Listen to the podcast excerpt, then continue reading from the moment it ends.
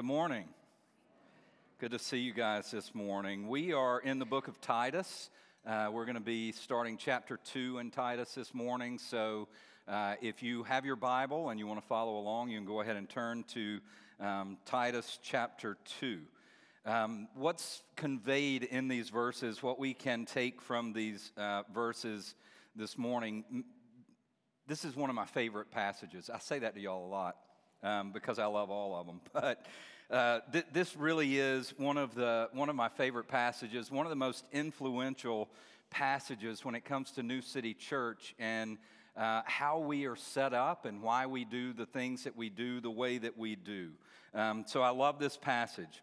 Last week we talked about God's provision for his people in giving the church elders, uh, men who, who work for the good of God's local church, shepherding them, caring for them, teaching them, protecting them, um, leading God's people to grow, uh, grow together in the gospel.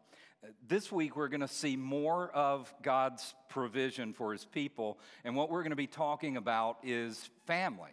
How God gives us family for our good. Um, and I love this.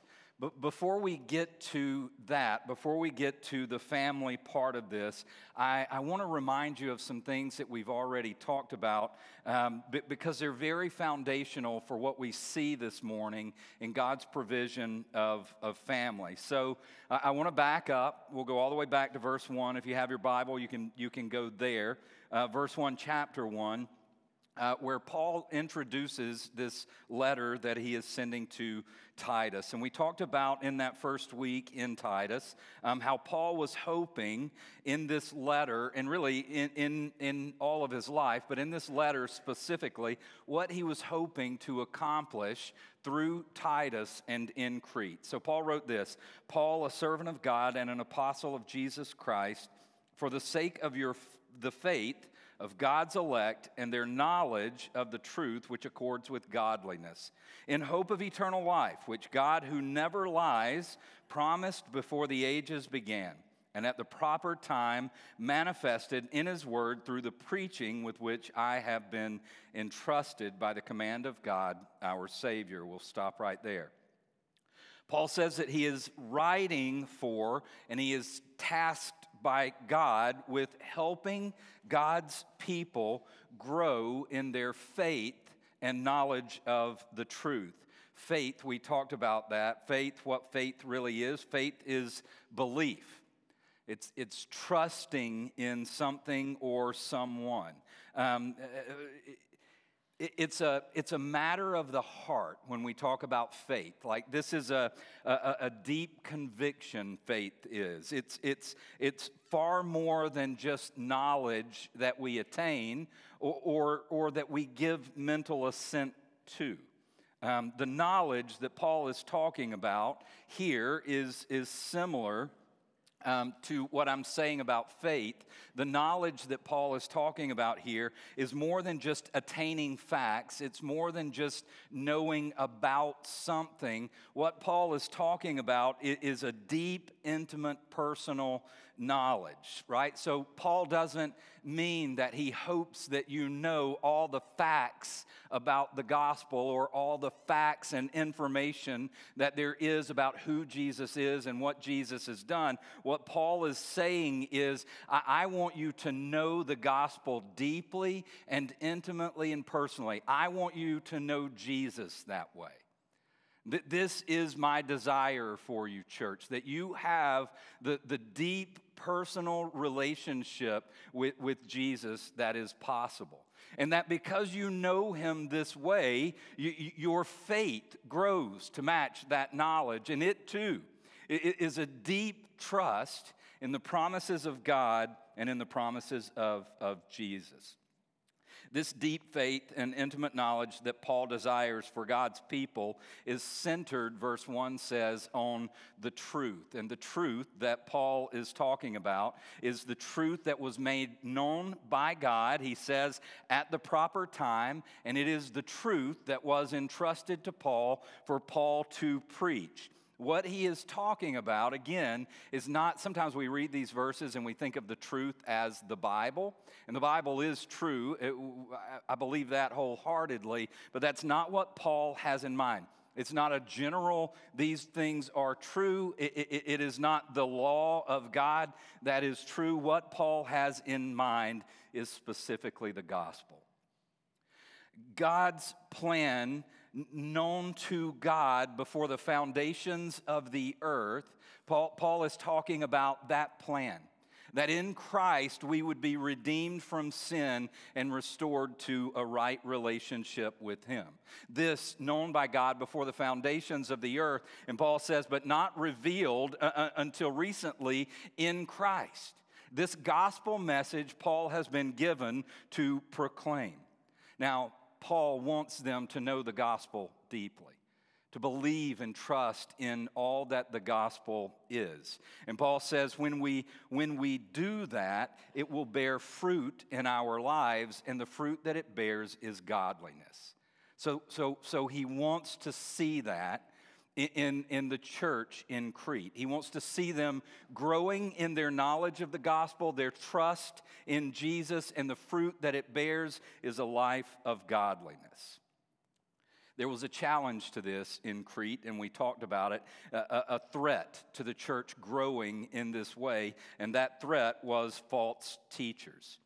False teachers were a part of the church, um, and they were leading, Paul says, the house churches that made up the church of Crete. They were leading these house churches away from the gospel, away from what Paul's desire was that they would grow in faith in Jesus. These false teachers were leading them away. Uh, in one way, they were doing it was by insisting that they not only believe and trust in Jesus, but they also keep the law, the Jewish law. Yes, you need Jesus, but you also have to keep all of the laws and the feasts and the festivals if you are to be a child of God. And they were pulling people away from the gospel. Another way that that was happening was the, the, the false teachers were teaching myths, right? These, these endless stories about characters in the, in the Bible, these crazy, exciting stories that go on and on about people who are mentioned in the Bible, but don't really have a story in the Bible. They were making these stories up. And again, what was happening was people would get so caught up in these stories that they were no longer pursuing Jesus. And so they were, they were being led further and further away from Jesus. They were teaching myths, they were teaching Jesus plus the law. In addition to that, was just the culture that they found themselves in. The culture in Crete was a constant pull away from Jesus, it was a culture of laziness, drunkenness, all sorts of excess. So last week we talked about in verses 5 through 9 how, how God gave the church elders. And elders, these, these men in the church, were to shepherd God's people, to lead them to the gospel, um, to live out the gospel in front of them so that they could see what that looked like. They were to teach, to equip the people. They were to stand up against the false uh, the false teachers. These, these elders were given by God as a gift to the church to remind people of the beautiful truths of the gospel and see that they continue to walk with Jesus in the gospel. This is then where we come in this letter to um, the second provision for the church, and, and that is family. One more thing before I jump into family uh, that I want to point out.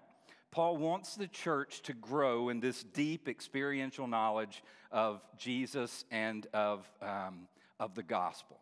And the fruit that it bears, again, I said this just a minute ago, the fruit that it bears when we are growing, walking with Jesus, we are growing more and more to trust in the gospel, all of the implications of the gospel. The fruit that comes from that is, is, godliness. More and more, our lives reflect our faith. More and more, our lives reflect godliness. Their faith, what they believed, is what would lead to godliness. I, I am stressing this because that is true for us as well. What, what leads to godliness is what we believe. What, what gives us direction in our life is, is what we believe. right? It, it, it isn't, godliness isn't simply the result of trying harder and being more disciplined. Nothing wrong with those. But ultimately, what, what, what moves us more and more into the image of Jesus is our faith. What we truly believe about who he is and what he has done for us.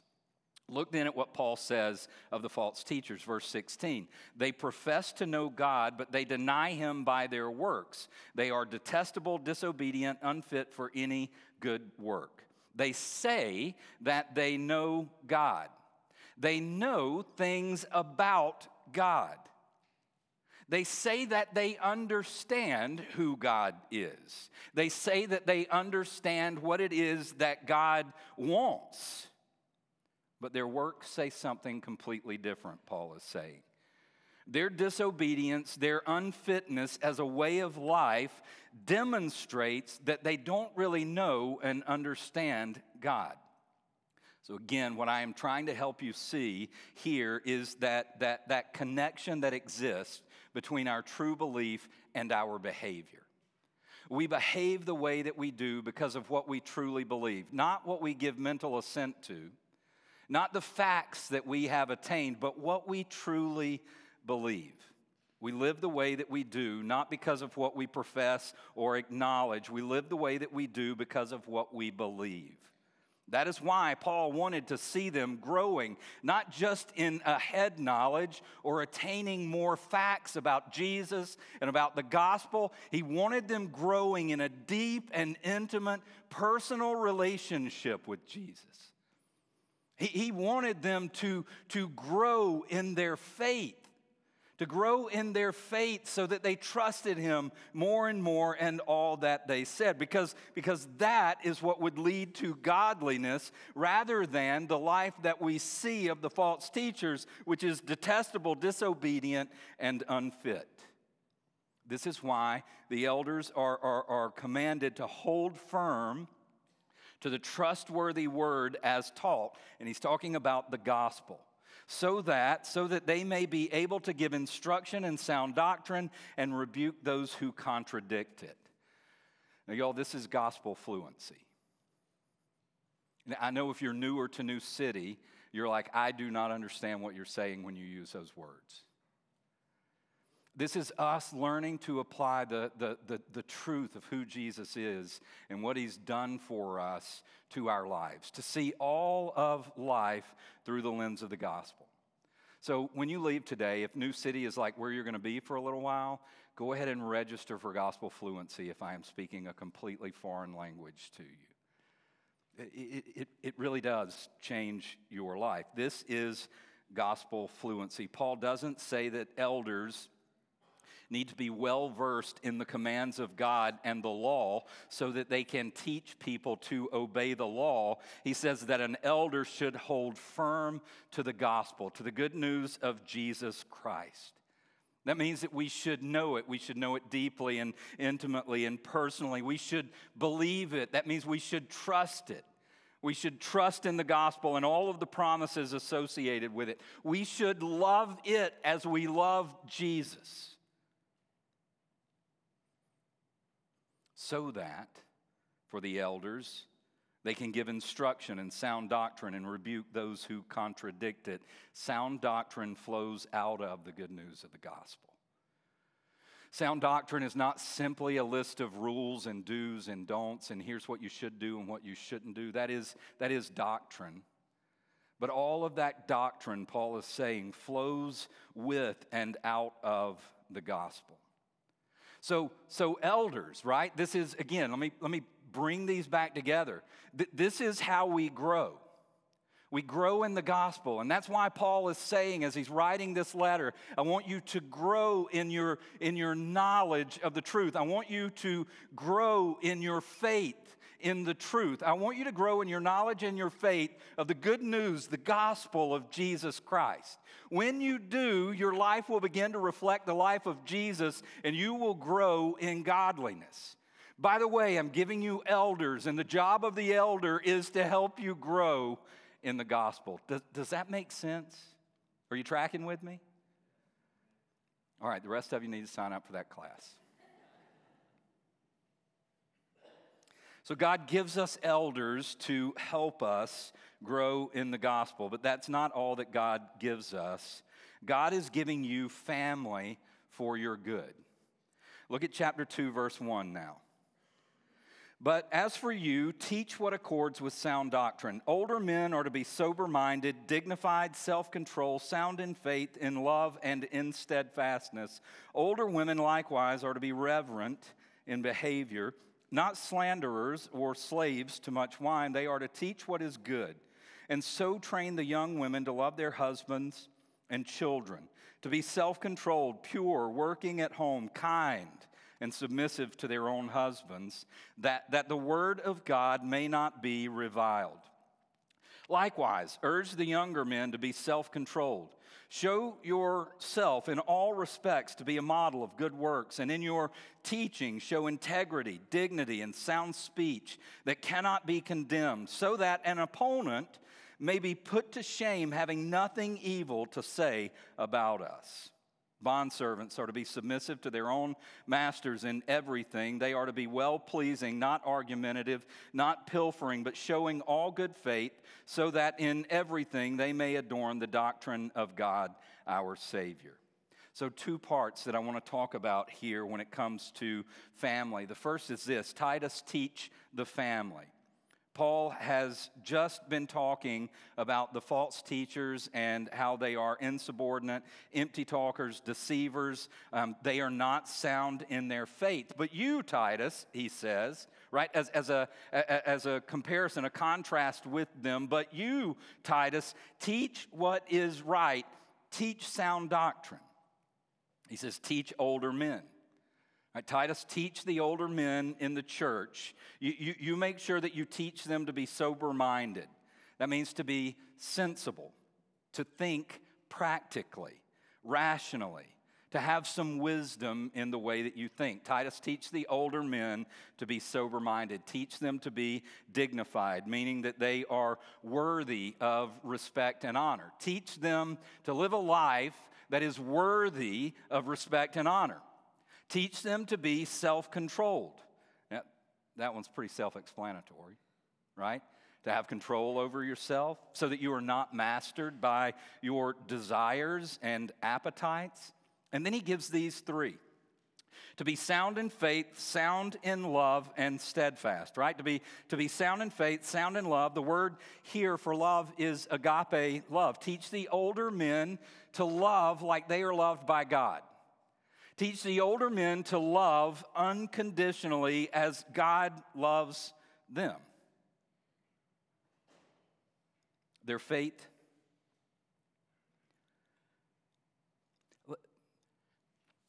I debated on this, I, I, but I want to share it, right? So teach them, teach them uh, to be sound in their faith, their faith with the gospel.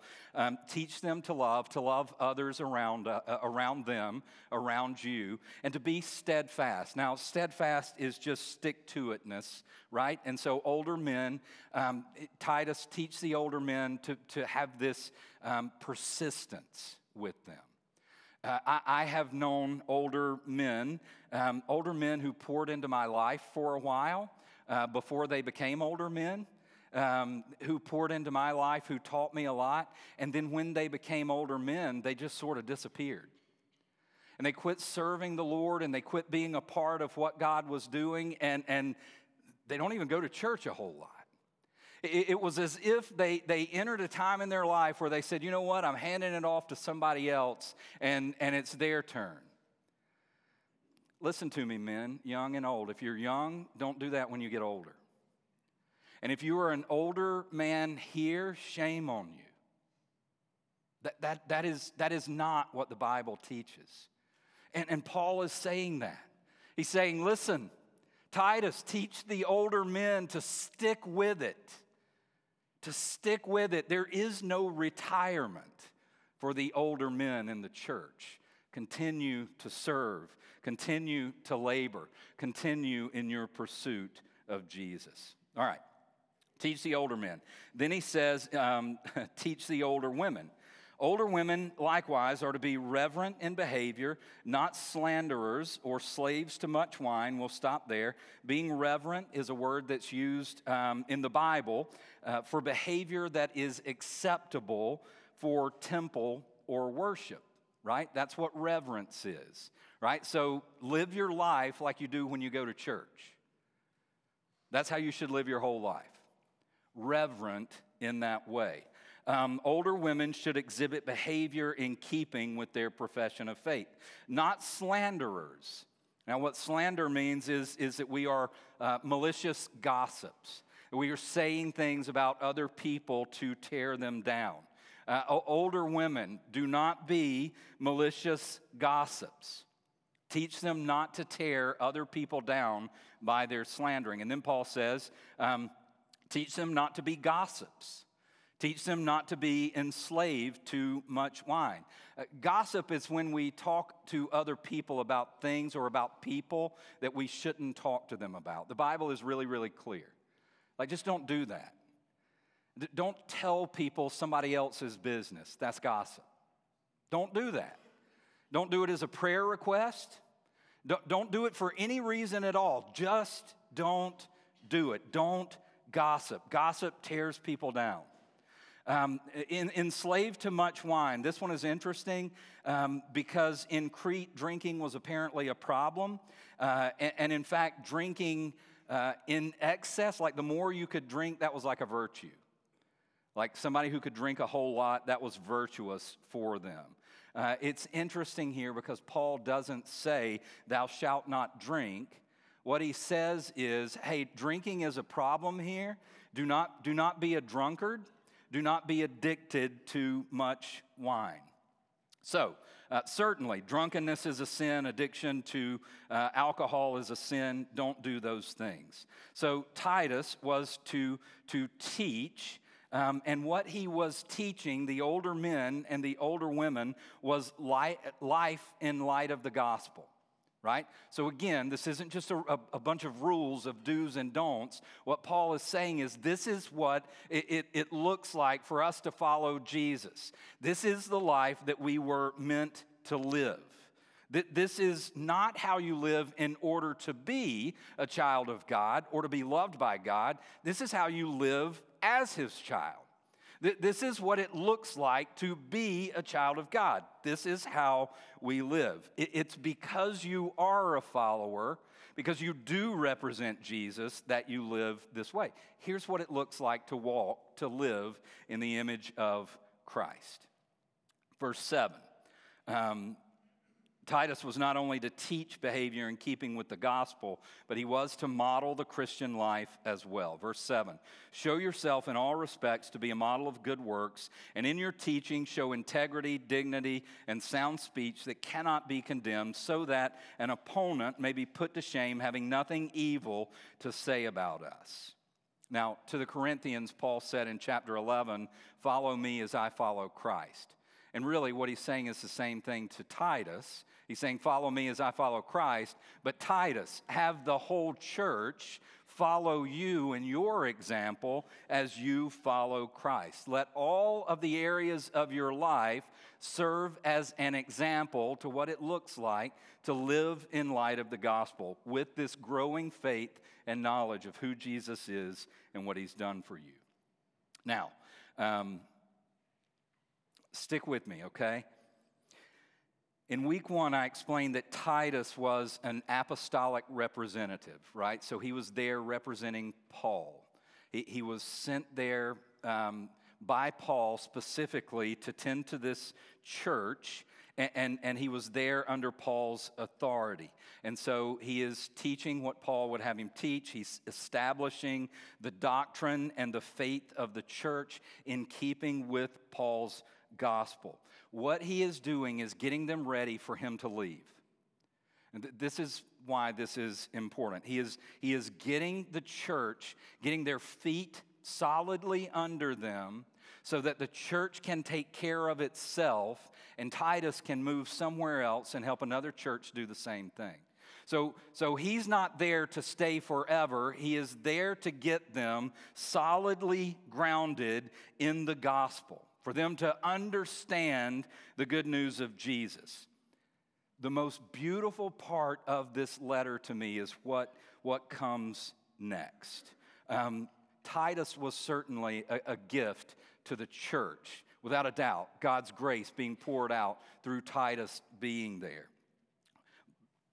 But there's a greater gift, I think. It, it, God's gift to the church is certainly elders, and we talked about elders last week. But, but there is still a greater gift, I think, even though elders should be a gift, and it's one another. It, it's the family that God gives us in the church. God gives us family to teach one another. So go to chapter 2 now. Like, this was the longest introduction in the history of sermon introductions. I promise we're going to move quickly. Family to teach one another. Chapter 2 But as for you, teach what accords with sound doctrine. Older men are to be sober minded, dignified, self controlled, sound in faith, in love, and in steadfastness. Older women, likewise, are to be reverent in behavior, not slanderers or slaves to much wine. Listen, they are to teach what is good and so train the young women to love their husbands and children, to be self controlled, pure, working at home, kind and submissive to their own husbands, that the word of God may not be reviled. Likewise, urge the younger men to be self controlled. Show yourself in all respects to be a model of good works, and in your teaching, show integrity, dignity, and sound speech that cannot be condemned. Again, so that an opponent may be put to shame, having nothing evil to say about us. Bondservants in the church are to be submissive to their own masters in everything. They are to be well pleasing, not argumentative, not pilfering, but showing all good faith, so that in everything they may adorn the doctrine of God our Savior. This is a beautiful picture of what the family of God can be, and, and I think what the family should be, what the local church should be.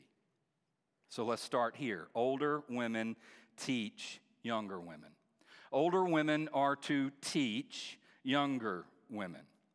Um, when we look at this list, this list is not at all an exhaustive list right? So we should not look at this list and say, oh, well, these are the things and the only things that we are supposed to teach. Not meant to be that way. Likely, these were some of the problem areas that existed in Crete, and, and, and, there was some particular lack there. And so Paul is being specific to, to point out these shortcomings.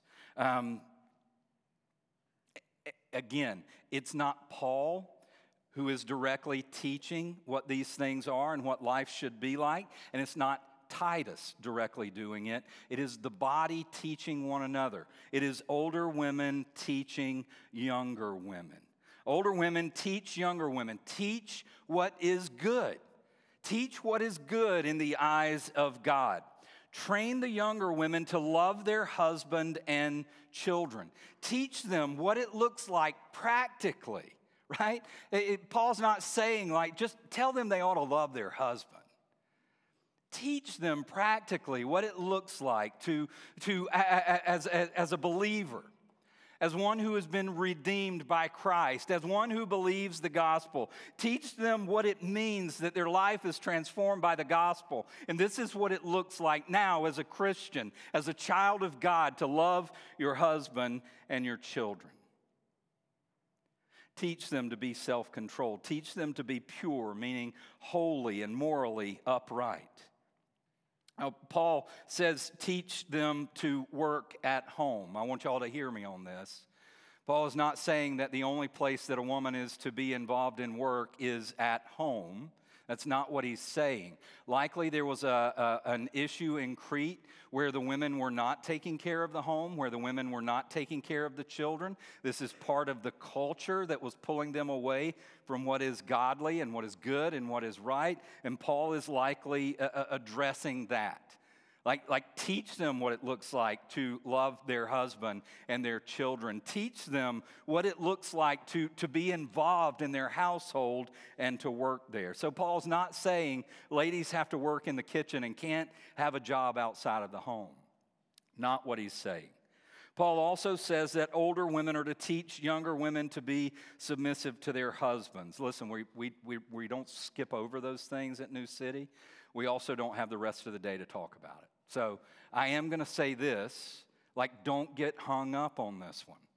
Don't get hung up on this. I, I, want you to understand from the New City perspective, we don't see this idea of submission as just a Paul thing. Well, that was just Paul. It wasn't that at all. This idea of submission spans the pages of the Bible. It covers more than 1,600 years, multiple cultures, and multiple continents. And, and, and, Paul makes clear in 1 Corinthians chapter 11 that, that this idea of submission is based on creation itself, not just creation, but also the Trinity Father, Son, and Holy Spirit. The Son submits to the Father, the Spirit submits to Jesus right? And so, again, don't have the rest of the day to unpack that. But I am sharing with you that foundationally, we don't see this as just a cultural thing. It wasn't just a Paul thing. We do see it as, as a biblical thing. Does not mean that God values women less than men, wives more than husbands, or, or less than husbands, or either of those. It is a biblical order. Let's keep going. Listen, if you have any questions, you are welcome to uh, email Larry this week. Larry will get y'all all fixed on that one. I'm joking, okay? Don't do that to Larry. do this, Paul says, so that the word of God may not be reviled right? So, what he's saying is um, this countercultural living as, as God's redeemed people glorifies God. And, and, and, when we live according to the way that God has called us to live, no one can speak negatively of, of God or really of, of us. And so he is saying, live like you are his and older women teach the younger women to live like they are His. Like the gospel really has transformed them and changed their identity and who they are. Like they really are being shaped into the image of Jesus. So then he says, older men. Older men teach the younger men. Likewise, urge the younger men to be self controlled. It's a really short list, but it really means a lot, right? Like we might look at it and say, well, what about the older guys teaching the younger guys all of this other stuff? True. And I think, I, I think that Paul intends all of that as well. But when he talks about being self controlled, it really covers all of, of life. Um, self controlled at home speaks to their temperament with their wife and with their, with their family for example. Um, it speaks to their, their drinking and eating and working and ambition, their, fi- their fidelity to, to their wife. It, it, speaks to fatherhood and, and, and husbandhood. I mean, it, really speaks to every area of a man's life. So, Paul mentions one more, and I'll mention it quickly as well. Bond servants are to model Jesus. Um, really quickly, Paul isn't condoning here um, slavery and, and being a bondservant was a, a type of slavery. Uh, Paul is not condoning it. In fact, Paul is not condemning it. Um, Paul is not speaking to it as a right or wrong. What Paul is saying here is that if you are a believer and you find yourself to be a bondservant, here is what it looks like to be a bondservant who loves and follows Jesus. Here's what it looks like to be a bondservant who, who, is, who is pursuing Jesus. Now, modern application, we don't have bond servants, but we have lots of and are us employees. And I think a lot of the things that he says here could apply to us just as employees. He says, Be submissive to your master, be submissive to your boss. Right? Be submissive to your boss. Be well pleasing Uh, don't be argumentative with your boss. Don't steal from your boss, but show good faith. Why, he says, that you may adorn the teaching of God our Savior. Showing all good faith, right? The way that you work, listen to me, y'all. Going back to gospel fluency. The way that you work is a reflection of what you truly believe.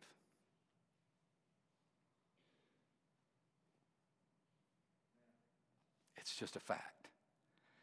And so when we say it's okay to steal from our boss for whatever reason, that is a reflection of what you believe. Again, gospel fluency. Paul says it here, right? D- doing this is, is a way of showing uh, uh, our faith, that you may adorn the teaching of God our Savior, showing all good faith. Right? I, I, I don't have to steal from my boss because I trust the Lord will provide for me. In fact, I trust that the Lord has provided for me this job. And, and even though my boss may be a jerk, I trust that the Lord has this authority in my life. Do you see what I'm saying? How we work reflects the things that we believe about who God is and what he has done for us. Work as unto the Lord, Paul said in Colossians 3:23, as an overflow and a picture of your faith.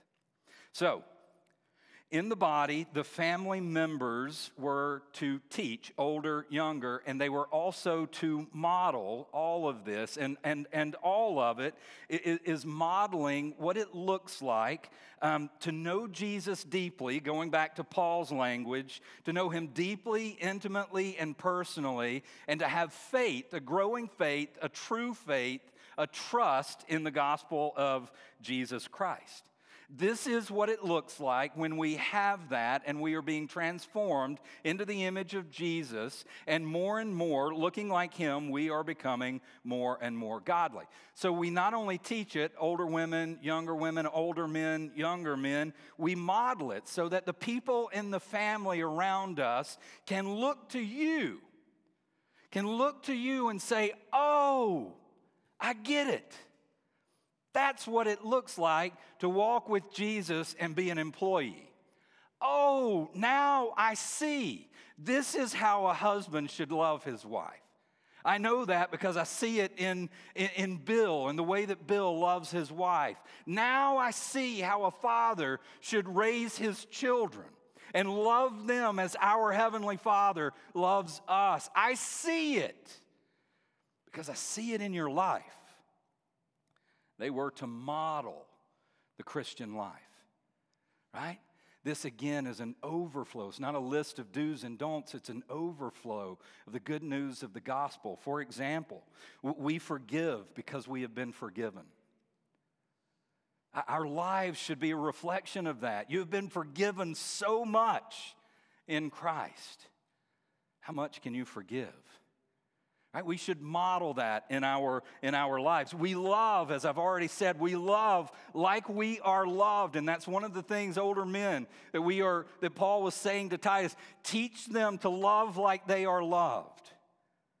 We are patient because we understand how patient that he has been with us. This is what it looks like to live in light of the gospel. This as we teach one another, as we model these things for one another. This is how the church was to grow in their intimate knowledge uh, uh, of Jesus and grow in their faith in the gospel. Now, if you're tracking with me, say amen. Okay. I didn't want to have to start over.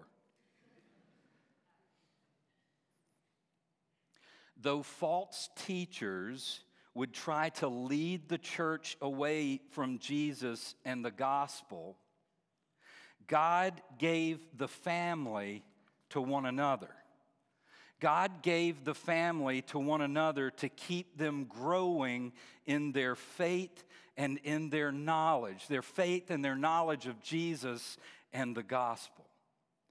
Now, y'all, this excites me beyond, I like, you, you have no idea how excited that this makes me.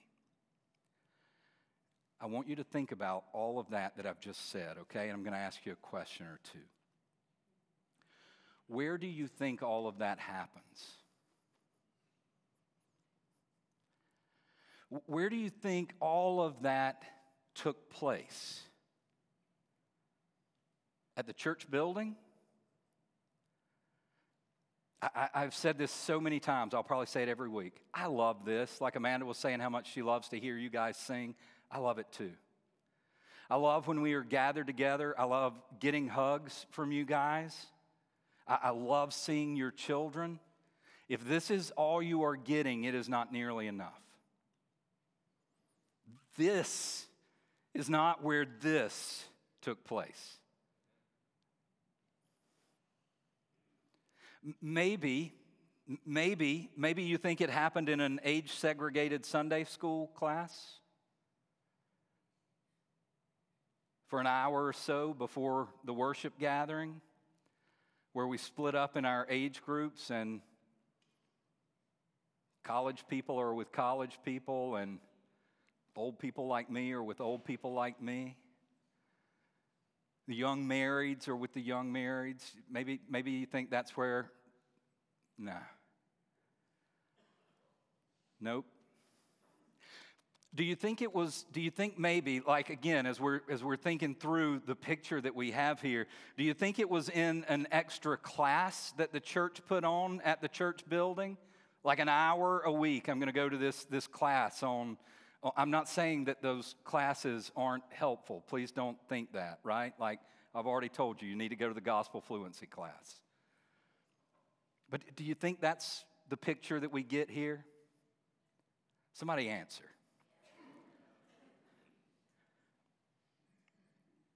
It happened in the everyday lives of family who live connected. It didn't happen in a Sunday morning worship service. It didn't happen in a, in a class that was done an hour a week. It did not happen. It cannot happen. Listen to me, please. It cannot happen in, in, in a class that is age segregated or life stage segregated. Older women cannot teach younger women if they're never together. Older men cannot teach younger men if they're never together. And you guys who are having your first kids, I love that you love to be together and your kids play together. But man, if you're not learning from someone whose kids are out of the house, you're not learning.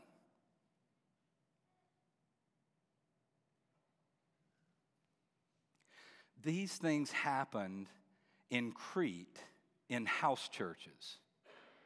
House churches. They happened in the house churches where there was no age division and everyone gathered together to learn together. And, they didn't just gather once a week, they actually did life together as family. And so they were spending time together. Older, older men and older women ho- holding those little babies, right? Like they were their own grandchildren. A, a blessing to both. It, it, wasn't, it wasn't just a lesson on, on teaching how to love your, your husband. It was, it was doing life together in such a way that we could see. We could see someone who was not loving their spouse in a Christ like way. And then because we have this relationship, we can actually speak into their lives. It was, it was lives lived openly together so that people could see, not, not, not perfection.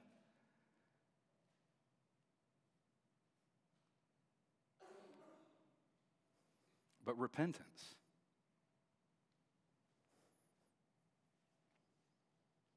It was life together. That's, that's what we see here. The, the church, a family, living the way it was meant to be, living, living life as God created us to live it together. This is why this excites me so much. You want to know why we place such a high value on missional communities here at New City? This. This is why we do missional communities. This is why when college students come to us and say, Man, we would really like to have a college MC, we say, No, you're an idiot. Well, we don't say that part. Lord, forgive me. When, when, when missional communities, and listen, birds of a feather flock together, it is just a fact. Like you have to fight against that because that is what is natural. So when one of our missional communities becomes a missional community uh, of empty nesters, we're like, what are you doing? Why don't, why don't you have any young people? You got to get after some young people. How can we help you in your missional community to be a, a place that is more welcoming to young families? Because listen, that's the only way older women are going to be able to teach younger women. And I want to say this too to, to, to all of us who are older. There's a lot for us to learn from younger men and younger women. You, you want to know why we, we press for diversity? And when I say diversity, I mean age diversity, socioeconomic diversity, racial diversity. Man, I wish we were more racially diverse. You know why we, why we desire that? Not, not just here on a Sunday, but in our missional communities? This is why. Because this is how we speak the gospel to one another. This is how we learn together. This is how we grow in our faith and our knowledge of Jesus. You want to know why we are always, always pushing to plant new missional communities? You want to know why? Because there are tens of thousands of people right out there in the neighborhoods around us, tens of thousands of people who not only don't know Jesus, but they don't have this community. They don't have a family and they are not growing in the gospel. That's why we want to plant new missional communities. And y'all, this, this is how we grow. This is how we grow. I don't mean how we grow numerically as a church. I mean, this is how we grow in our faith and knowledge of Jesus. We do it together. This is where we are shaped into his image together. This, when I say this, again, I'm talking about missional communities. I, am talking about living life together as the family of God. I, I'll close with this. Say it again. I've said it already in this series several times. God gave this body for your good. God gave missional communities for your good. The only way for you to benefit from the good gift that God has given is to be a part of it. Amen? Now, the other part of that is that God gave you for the good of this body. God gave you for the good of the people around you. God gave you for the good of a missional community. And so not only, not only do you suffer when you're not a part of God's gracious gift to you, the rest of us suffer as well. Because God has given you and you are not a part.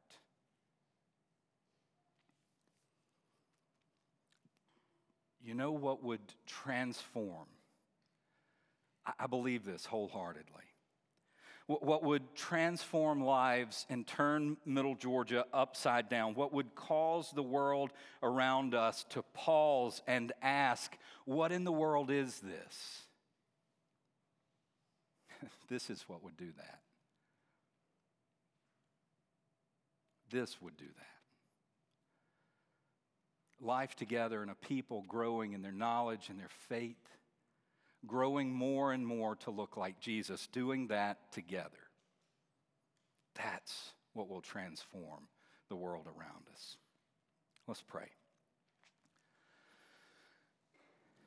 Father, thank you for your good grace to us. Thank you for these verses from Paul to Titus. Thank you that they remind us that you have created us n- not to be lone rangers, but to be a part of a people. Thank you for the people of New City. Thank you for the people who encourage me. Thank you for my own missional community who reaches out to me if I'm not, if I'm not there, who cares how I'm doing, who speaks the gospel into my life and into the lives of the people in our missional community.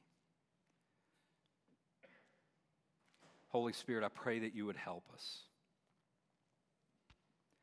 That you would, you would, you would stir in our hearts to, to, to truly be family, and you would stir in our hearts for those who, who aren't a part of missional communities to be a part, for those who, who, who may have a connection but they, they aren't really there. Holy Spirit, move for them to be there.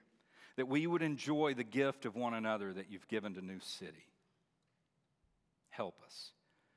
In Jesus' name, amen.